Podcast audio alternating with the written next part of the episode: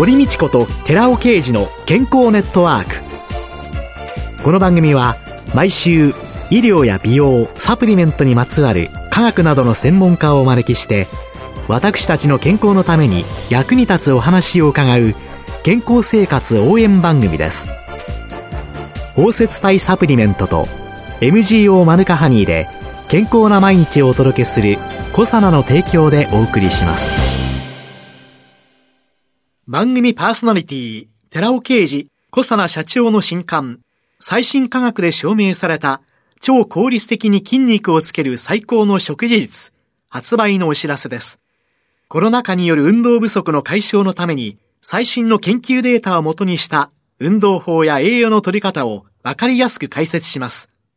イラストや図解を豊富に掲載した楽しく読める一冊です。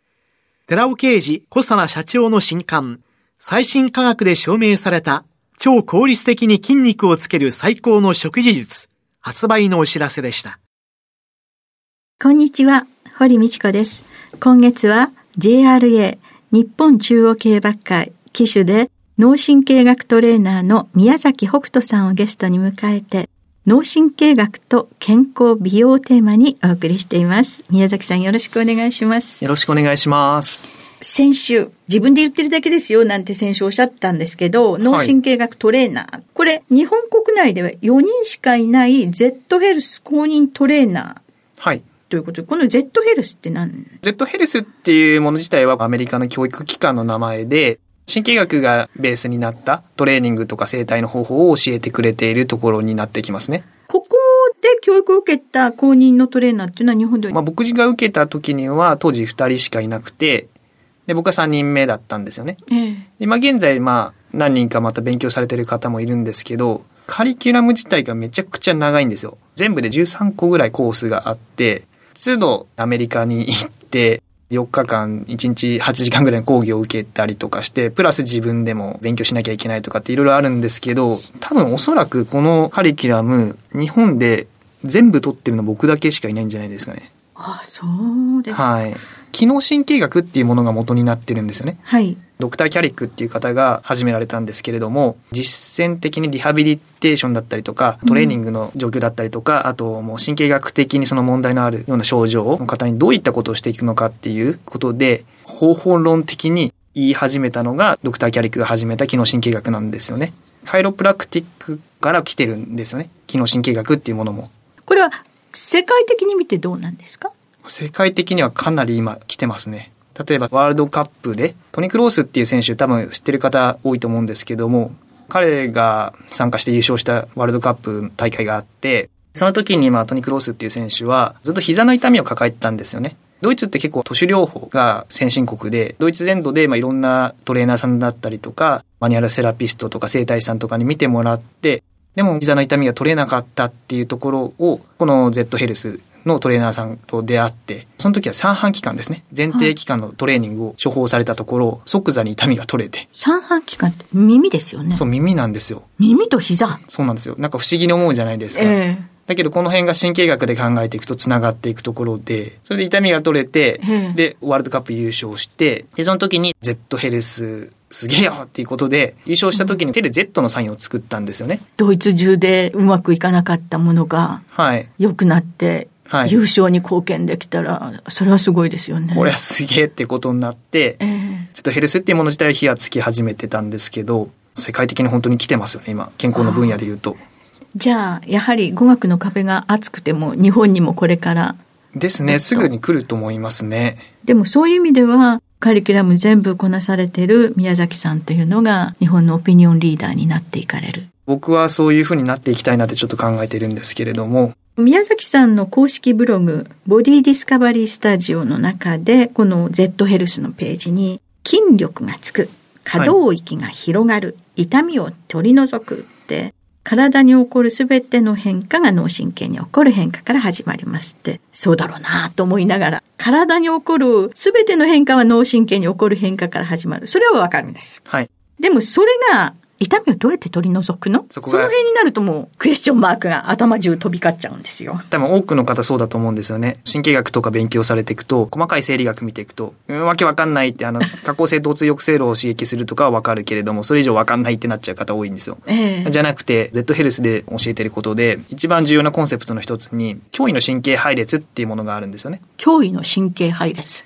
これがまあ日本語訳にして正しいのかどうかわかんないんですけど、スレッドニューロマトリックスっていうものがあるんですよ。はい。疼痛生理学から来てる考え方なんですよね。はい。体の痛みっていうのは自分の体を守るための防御の反応の一つ。はい。生まれながらにして痛みを感じない方なんかいますよね。骨折してもわかんないんですもん。だからそういう方って結構早く亡くなられてしまうことが多かったりするんですけど、痛みっていうのは要するに体を守るための一つの脳が作るシグナルの一つに過ぎないわけですよ。じゃあその痛みがどういうふうに起こってるかっていうのを概念的な話で言うと、痛みっていうのは潜在的に脳が感じている危険度合いによって作り出されるものなんですよね。もちろん例えば膝が痛かったとしたら、膝が今危険な状態にあるかもしれませんよっていうその神経の信号も関わってますし、精神的な状態とか、生理学的な状態、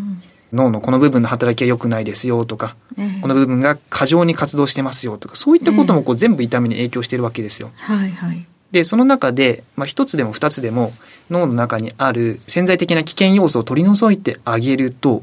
そうすると痛みってなくなったりするんですよね。うん。痛みの原因ってもう無数にあるわけですよ。寝不足も原因だし、仕事が嫌いなことも原因だし、もしくは脳の一部分の脳の働きが悪いことも原因だし、じゃあ何をしていくかって言ったら、体の潜在的な危険要素を取り除いていきましょうっていうふうに言ってるんですけど、じゃあどんなことをしていくかって言ったら、例えばその働いていない機能を見つけて、人間が本来必要だけれども、その働きが悪くなっているような機能があるかもしれない。それを見つけて、で、それ取り除いていってあげることで、痛みっていうのは取れたりします。じゃあそれ、例えばどういうことっていうと、脳のマッピングっていう考え方があって、僕たちはね、その脳の中に自分の体の地図を持ってるわけですよ。この地図を元に自分の体を感じたりとか、動かしたりしてるんですけれども、その自分の体を動かすための地図が不鮮明だった時、自分の体ってこう正確に動かせなかったりしますよね。ええとか正確に感じられなかったりとかするわけですよ。うん。で、そういうことって自分の体にとって潜在的に危険じゃないですか。ええだってなんでかって言ったら、自分の体は今何が起こってるのか正確にわからないし、もしくは自分が何か危険が迫った時に、自分の体を思い切り動かして逃げるっていうことができなかったりするわけですよ。それって潜在的に危ない状況っていうふうに認識されてるわけで。うん。でそんな時に、例えば関節を動かしてあげて、そこからの求心性の情報を関節を動かしたりすることによって、その刺激が脳に行く。そうはいその情報を増やしてあげることによって、現在感じている痛みが、例えばそれがどこであれ取れたりするとかっていうことが起こったりします。これはまあ一つの例で、他にも例えば脳幹っていう場所ありますね。脳幹っていう場所には下降性の疼痛抑制路って言って、体から上がってくる心外受容核っていう痛みの元になる感覚。これを抑制、つまりブロックする、シャットダウンするための神経路があったりするんですよ。脳内モルヒネとかなんかで。まあまあそういったことになってきますねそういう。ことですよね。で、この脳幹の働きが悪くなってたりとかすると、この痛みをシャットダウンできなくて、不必要に痛みを感じたりしてしまうことがあるので、うんじゃあ脳幹の働きを取り戻していきましょう。どうやって取り戻すのって言ったら、脳幹から出ている脳神経ってありますね。これに対して刺激していって、じゃあ右半身動かしたらいいの、左半身動かしたらいいのとか、そういったことを教えてるのが 僕のトレーニングになってきたりします。体を動かすことによって、脳のどこかを刺激し鍛えていく。そうですね。で、それは何も動かすっていうことだけじゃなくってあはい、すべ、てこう神経の刺激っていうふうに考えていくので、例えば右膝が痛いとしましょう。はいそんな時に三半規管を鍛えたら膝の痛みが取れた。ああ、はいはいはい。こういう話しましたよね。はい。で、ワールドカップ。ワールドカップ。こういった時にじゃあ何したかって言ったら、まあそれにはまあいろんな説明があるんですけれども、一つとして、右側の三半規管っていうのは右側の脳幹に影響を与えるんですよね。はいはいはい。右側。の脳幹を活性化してくれるわけですよ。ええ本来であればそこはもう普通に活動していなければいけなかったところなのに、右の三半規管がどういうわけだか、まあヘディングしすぎだかなんかわからないですけど、結構傷ついてしまっていることとかってあったりするんですよ。で、そうなってくると、傷ついた場所からこう情報が来てないから、脳幹自体の働きが悪くなっているっていう状況が起こってるわけです。で、そこでもう一度その特定的に一つの三半規管に対して刺激を入れてあげる。働きの悪い部分に対して刺激を入れてあげると、そうするとそこからの情報が来てくれて、脳幹の働きが良くなって、最終的に右側の膝の痛みを抑制してくれる。というか不必要に感じる必要のない痛みをそこでシャットダウンしてくれるとかっていうことが。ああ、この痛みは大丈夫ですよっていうので抑制系が頑張って痛みとして感じなくしてくれる。といったことですかね。脳幹が刺激されて。はい。そうするとそれをどこを鍛えなきゃいけないか、どこをトレーニングしなきゃいけないかっていうのがポイントになるんですかね。その人によって、本当にどこが働きが良くないかとかっていうのは変わってくるんですけれども、まあそういったものを見つけて、もう一度刺激していって、でやっていくと、そうすると、まあ今はその痛みの話だけしましたけど、いろんなパフォーマンスの問題とか、まあ筋力の問題もそうだし、自分の体うまく動かないこととかって、こういうのってね、何か大体自分の働いてない機能の代償として起こっていることがほとんどなんですよね。だから、そこに関わっている神経機能どんなことがあるのかなって考えて、こことこことこことここ問題だから、ここに対して刺激とか、その機能を取り戻してあげることで、もしかしたら背中の硬さが取れてくるかもしれないとか、っていう話があったりします。痛みって、生体の防御機構よぐらいしか認識がなかったり、はい、痛む時には痛みない方がいいよねという、はい、ただそれだけで終わってしまっている。そして、鎮痛剤を飲む。はい。痛み止めを飲む。はい。だけじゃなく、本当に痛みっていうのを根本的に生体、体全体で考えるっていうこと？疼痛生理学のロリマー・モーズリーさんとかバトラーさんとか、まあそういったオーストラリアの疼痛生理学の leading scientist の方々なんかがそういった話をこうしているっていうことでもあるんですよね。考えたらリハビリっていうのが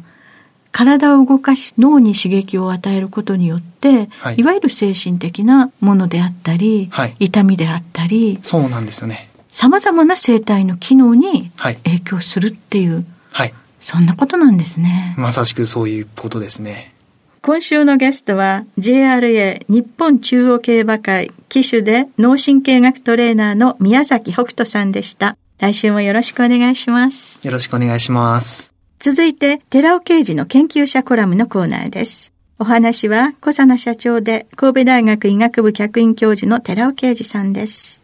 こんにちは、寺尾啓二です。今週は先週に引き続き、難消化性アルファオリゴ糖の力、難消化性オリゴ糖の種類というタイトルでお話しさせていただきます。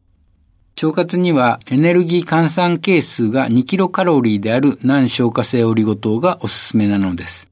腸活効果に差はあるのですが、下記の難消化性オリゴ糖はいずれもカロリーは2キロカロリーで、腸内細菌のバランスを整え、腸内環境を改善する働きがあります。まず、フラクトオリゴ糖、アスパラ、ごぼう、ニンニクなどに含まれる難消化性オリゴ糖。甘味があるのでシロップとして利用されています。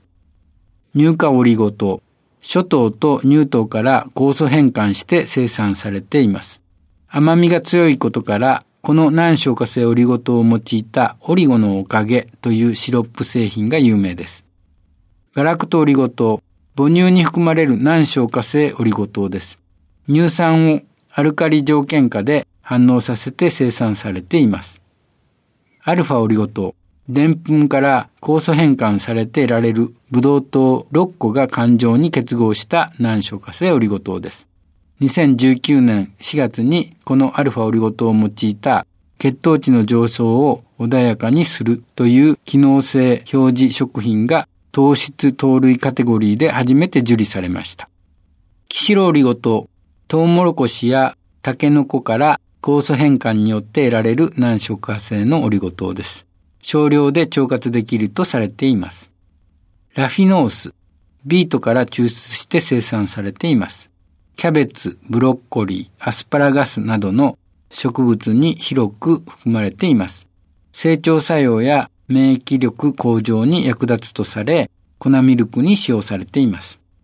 イヌリン、加糖の重合体で大腸の腸内細菌で発酵分解されるとフラクトオリゴ糖になります。キク科の根や地下系、海系などに栄養源を貯蔵するための手段として利用されています。ダイエットや糖尿病予防効果があるとしてテレビで紹介され話題となっています。グアガム分解物、インド、パキスタンなどで食用にされている豆科植物のグア豆の種子粉末であるグアガム、主成分ガラクトマンナンを酵素で加水分解して生産されています。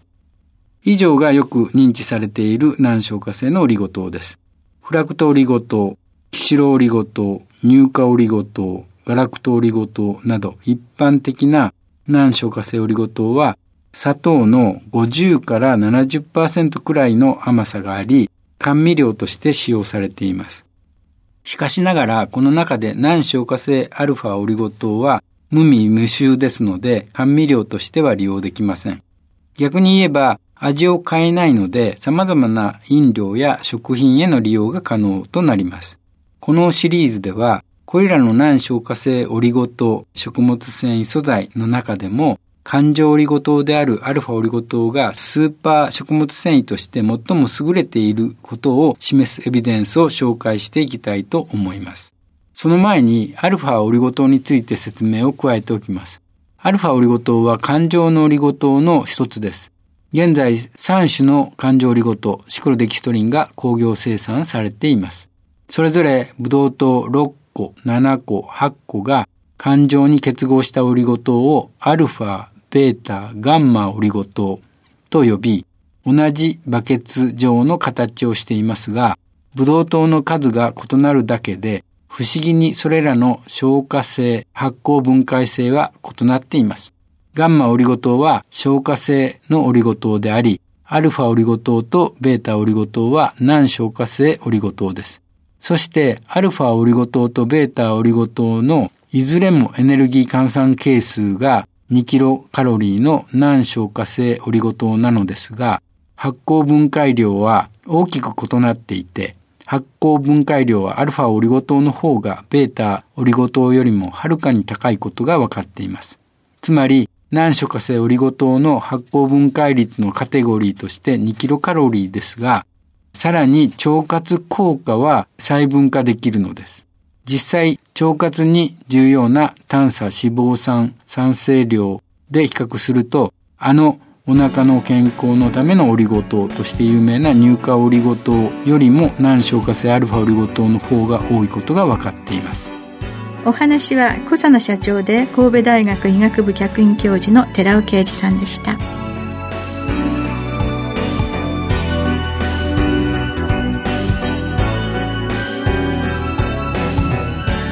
ここで小佐奈から番組をお聞きの皆さんへプレゼントのお知らせです。食後の血糖値上昇を抑える機能が科学的に証明された難消化性アルファオリゴ糖は環状オリゴ糖がでんぷんだけでなく砂糖の吸収も抑制し血糖値上昇を抑えます。ブルーベリー味で食べやすい機能性表示食品コサナの難消化性アルファオリゴ糖を番組をお聞きの10名様にプレゼントしますご希望の方は番組サイトの応募フォームからご応募ください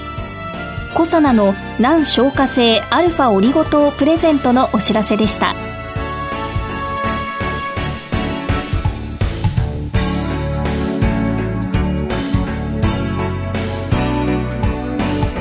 堀道子と寺尾啓二の健康ネットワーク